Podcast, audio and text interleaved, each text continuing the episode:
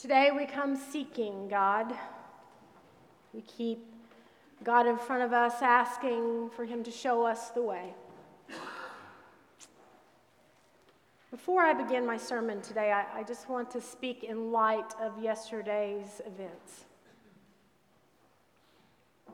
As many of you know, um, there was quite discord and violence that happened in Charlottesville, Virginia. Feel I must speak to that. Yesterday was an action of racism, hate, and disunity for our nation. The actions of the white supremacist group was against everything that Jesus taught. I read a lot of news last night, a lot of responses on Facebook and Twitter and blog posts. There's a blog writer that I read often. I read him because he sometimes hits me right between the eyes. His words are blunt but true about yesterday's events. He says, This is racism. This is domestic terrorism. This is religious extremism. This is bigotry. It is blind hatred of the most vile kind. It doesn't represent America. It doesn't represent Jesus. It doesn't speak for the majority of white Americans. It's a cancerous, terrible, putrid sickness that represents the absolute worst of who we are. I agree. As those who follow Jesus, we must speak the truth in love, church. We must show the nation and our communities that we follow the way, the truth, and the life.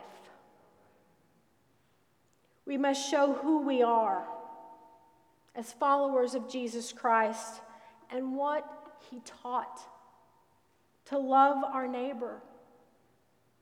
He gave us that new commandment. Do you remember what it was? He said, Love each other. Just as I have loved you, so you also must love each other. This is how everyone will know that you are my disciples when you what? Love each other. There's a pastor in Texas that I'm friends with who is a senior pastor of First United Methodist Church in Richardson, Texas. His name's Clayton Oliphant. And in all of the reflections that I read yesterday, his hit me the hardest. He shared a memory. A memory of when he was a little boy and was standing in his home watching a cross burn in his front yard. His father, the late Bishop Oliphant, stood with him. And when he asked his father why the men had done this, in all of the wisdom and experience that he had as a pastor, he responded to his son this way because they are afraid. Because they are afraid. Fear and hatred mixed together only causes destruction, church. But Jesus said what? Perfect love, right? Perfect love drives out what? All fear. Jesus said, I am the way, the truth, and the life. Let us pray. Good and gracious God, we lift the people of Charlottesville. For families who have suffered loss this morning, we ask that you wash over them your comfort, your grace, your hope.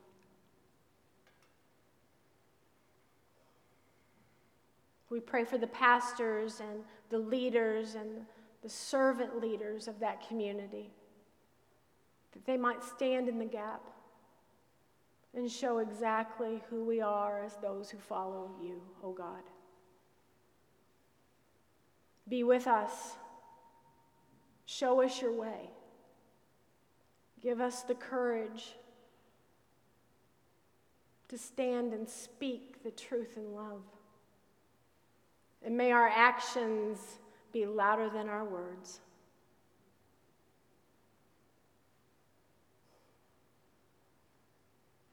Sometimes we don't know what to pray, oh God. But you told us that the Spirit would speak for us when we had no words.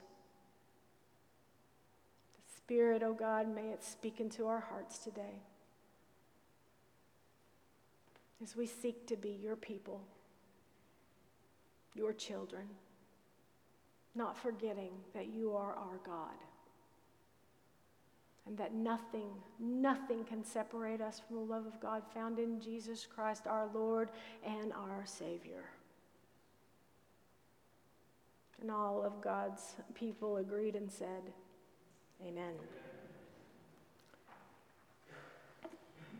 You know, I've been reflecting upon God's timing in all of this. Uh, the worship team has been developing sermon series for quite a time.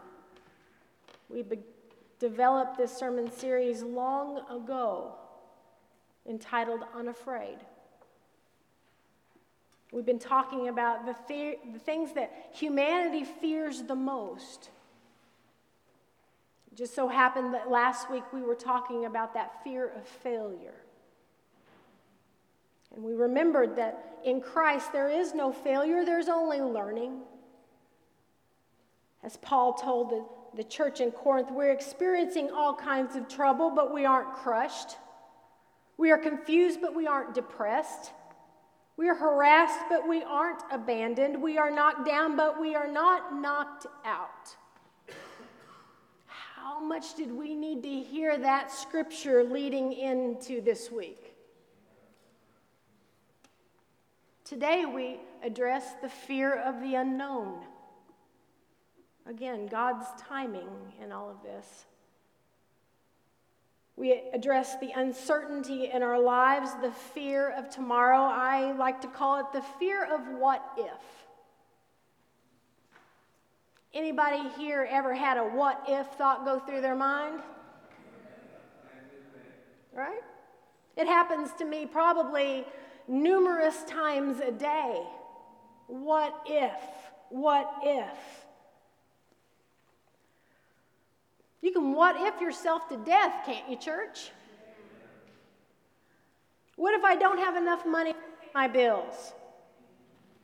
What if the nation goes to war and this conflict with Korea escalates? Will my children, will my family be safe? What if something happens to one of my children, one of my grandchildren? What if I get cancer or ALS or Parkinson's or Alzheimer's or heart disease? You fill in the blank. Do you know what that's like, church? Have you ever had thoughts go through your mind like this? Can I get a witness? Am I the only one who does this? You can be downright worried. All you have to do is watch the news for a certain period of time and you know immediately that there are things in life to worry about. Some of you have been saving for retirement. And you've known for a long time that Social Security will not get you to the end, and so you're investing and you're saving, and you've watched the stock market go up and down, and you've lost and you've gained, and you're starting to get worried and anxious about will you have enough money to make it to the end? Does anybody know what I'm talking about there? Yeah. The fear of what if, it seems to be overwhelming at times. I love this quote from H.P. Lovecraft. He says, The oldest and strongest emotion of mankind is fear, and the oldest and strongest kind of fear is fear of the unknown. Everyone of every age and station knows what it's like to be afraid, of not knowing what's going to happen next. Anxiety happens within us. It's been called the official emotion of the age. And it can be an awful emotion. I sometimes have experienced those anxiety attacks in which I feel like I cannot breathe. The word anxiety comes from the Greek word ananke, meaning throat or to press together. That makes sense, doesn't it? Ananke was the name of the Greek god of constraint who pre- presided over slavery. And it was the word used for the yokes or the rings on the necks of the slaves. And the connection between the word anarchy and anxiety is obvious because we can almost know that anxiety is what holds us back, enslaves us from time to time. Feels like it's pressing in on our throat like a, a noose around our neck and we cannot breathe. Fear is a universal emotion but yet some people experience this more than others. When I first began doing pastoral ministry many years ago, just like today, I encountered people of all situations hospitals, nursing homes, things going on with marriage, those kinds of things. And when I first started to encounter that, I started to kind of take on some of that anxiety. You know, I got a pain right back here. I might have kidney disease. Hmm. Or I've got that symptom in my head. Maybe I've got a tumor. Or my daughter is that age. I wonder if she's encountering that too. Some of the hardest funerals I ever did in ministry and ever will do are the ages of those who have passed who were my children's age. Anxiety would creep into this until one day, finally, the Holy Spirit said, Get a grip, Terri. Get a grip. No matter what, if it happens to you, I'll be there. If it doesn't happen to you, I'll be there. No matter what, I will not leave you nor forsake you. The panic button. Sometimes we hit it when we don't need to. I think this is why the quote that was given to me over the last week meant so much to me. It's said by William Allen White I'm not afraid of tomorrow, for I have seen yesterday and I love today. I am not afraid of tomorrow, for I have seen yesterday and I love today. Fear, it's spoken of in the scriptures, as I said last week, at least 189 times. The scriptures tell us, Fear not. The prophet Isaiah tells the people of the time, Don't be afraid of all of this. He's speaking to the people who are in Babylon. They have been in exile. They have been pulled from their homes, pulled from their country, and they do not know what tomorrow brings. And the prophet Isaiah says, Do not fear. I'm with you. I'm your stronghold. I will hold you in my righteous right hand. I will hold you up and I will help you.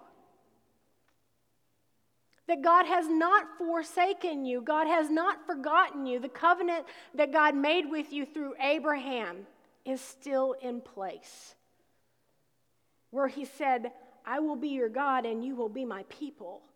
There was no condition in that.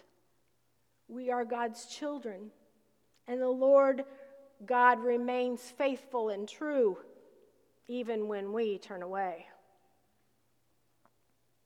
We hear from the prophet that he, God will strengthen, that God will help, and God will uphold them. You know, I think Isaiah shows us there's only one way to overcome any fear, and that's to face it. To face it in faith. Isaiah gives us the perfect formula of facing our fears in faith to know that God will strengthen, that God will help, and that God will uphold. To live into that faith to know that we are not alone. We are God's children. I will hold you with my righteous strong hand. I am the Lord your God who grasps your strong hand, Isaiah says. Something comforting, isn't there? About the image or the feeling of being held in God's righteous, strong right hand, right? There's an old hymn in your hymnal. Mary, you're the hymnal. What number is it? Precious Lord, take my hand. What is it? 474. 474. Does anybody want to see if she's right? She's the hymnal encyclopedia on our staff. She's rarely wrong. 474. Spot on. Precious Lord, take my hand, lead me on, let me stand. I am weak, I am weak,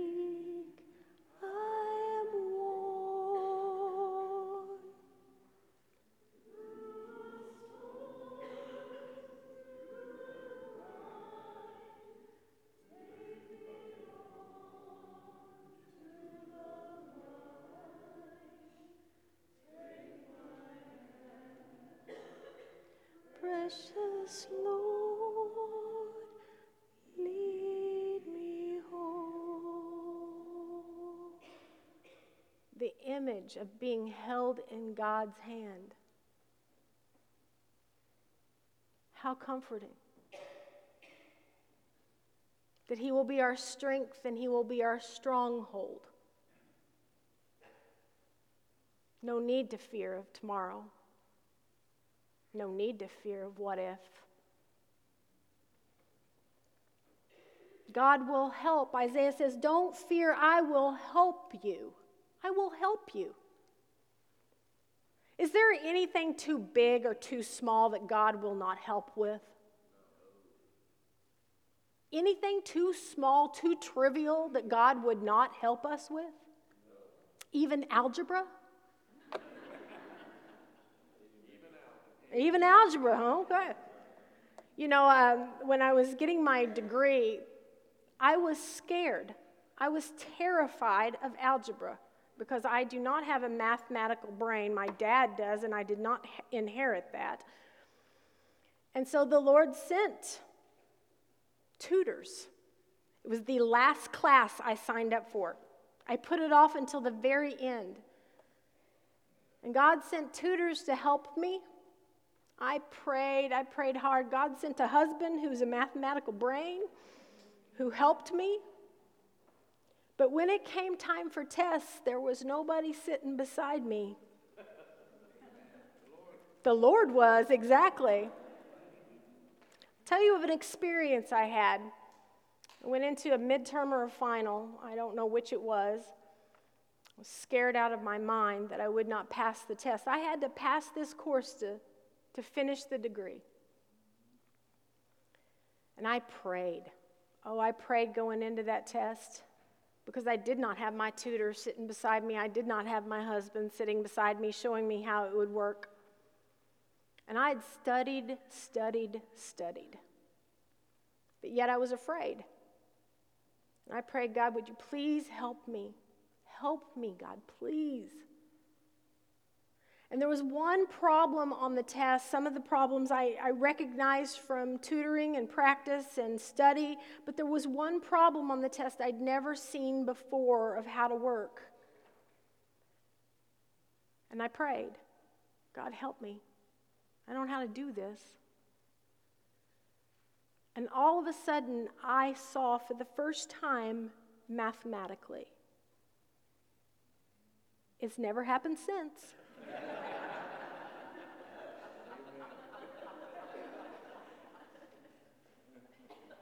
But out of the blue, I could I knew how to work the problem. I could see it mathematically. If God will help in algebra, what wouldn't God help with? Right? Psalmist said it that way I raise my eyes toward the mountains. Where will my help come from? My help comes from the Lord the maker of heaven and earth. God would, won't let your foot slip. Your protector won't fall asleep on the job. God will be our strength, God will help, and God will uphold. Isaiah says, Don't fear because I'm with you. Don't be afraid, for I am your God. That covenant is there. The covenant relationship between God and God's people. God has not forsaken, God has not forgotten. It's all in the remembering of us. It's all in our memory of not letting our fears get the best of us and take off down the road, of remembering who we are and whose we are, and the promises that God has made us. We have to face those fears in the depth of our faith and know that we are not alone. I read a story this week uh, about an athlete. He was a risk taker. Um, his name was David Milne Smith, and he swam the Gibraltar, the Strait of Gibraltar from Africa to Europe not just once but twice. And in 1972, he spent a night alone in what's called St. Michael's Cave. It's on the island of Gibraltar. And he was doing this as a test of his courage, he said. And he's written a book entitled Hug the Monster, in which he tells this story about hearing sound after sound after sound, and the panic started to, to rise within him. The anxiety to where he could not breathe. He was panicking until one, at one point he said something washed over him that says, Whatever the monster looks like, I will hug it. And when he came to that conclusion, he was able to settle down and sleep. Whatever the monster looks like, I will hug it. In the faith of Christ, we can do that. Whatever the monsters of this world throw at us, in Christ, we can stand firm. We can hug it. And we can say, I am not alone. The promises is that God will never leave me nor forsake me. God does not promise us that bad things won't happen in this world, right? What He promises is that He will be with us no matter what. That He will show us the next steps, that He will strengthen us and give us courage, that He will help us along the way, that He will uphold us. We can face anything in Christ. Eleanor Roosevelt said it this way You can gain strength, courage, and confidence by every experience in which you really stop to look fear in the face. You must do the thing which you think you cannot do. The what ifs. What if we turned our what ifs around? Instead of what if this happens, thinking something like, what if I remember God's promises? What if I remember Jesus said that He's with us along the way, journeying with us? What if I remember He said, I am the way, the truth, and the life? What if He said, I came to give us life, give you life, and life in all of its fullness? What if we remember those promises? What if I know that God has sustained me thus far, then, then why am I doubting? If God's been provider and sustainer and nourisher of this life, then why do I doubt? What if I remember that?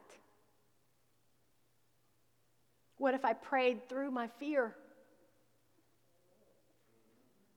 Facing it head on, hugging the monster, knowing that God is able. What if I prayed through the scriptures? And I remember the promises. What if I said, I fear the unknown and the uncertainty, but I will remember? Whenever I'm afraid, I put my trust in you, as the psalmist said. In God, whose word I praise, I trust in God, I won't be afraid. What can mere flesh do to me? Should be a, a handout in your bulletin that had some scriptures on it of encouragement.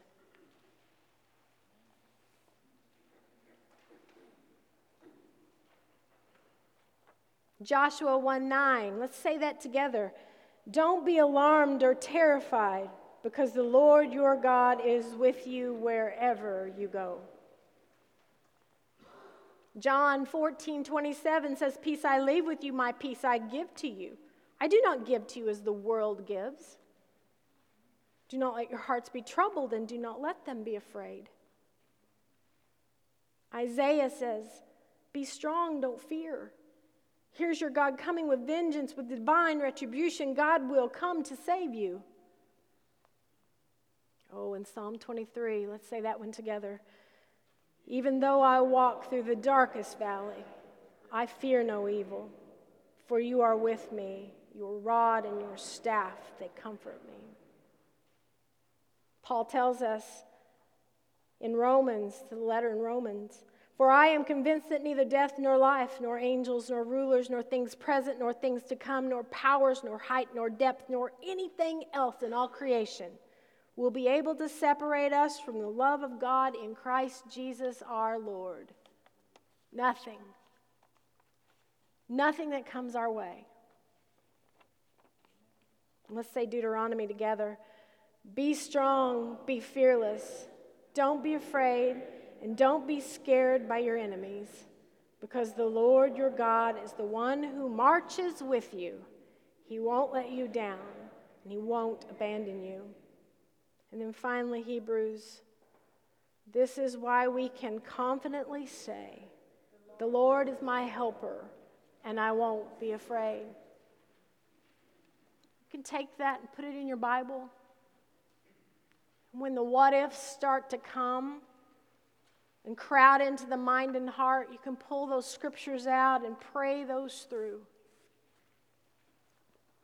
I was watching the Cardinal game yesterday on the couch where it's cool. And I was kind of in and out. I was listening, reading, and I heard the commentator talk about the Cardinals doing, I always get it wrong, this. When they do something great, and, and we're not even great sometimes, they'll look over at each other. Well, lately that's been that way. Um, they'll look over at each other and they'll do like this with one another. And the commentator said they do that as a sign to each other, a signal to, to, to each other that they're in this together. They're in this together. No matter what comes, they are united.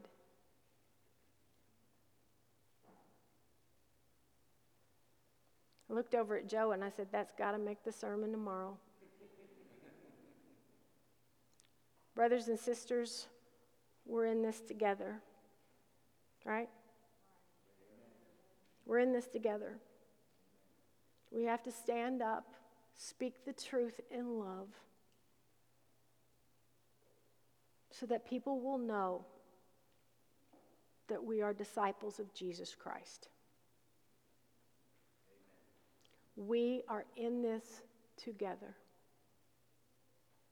And God calls us to love, to be grace filled, to love as He loves.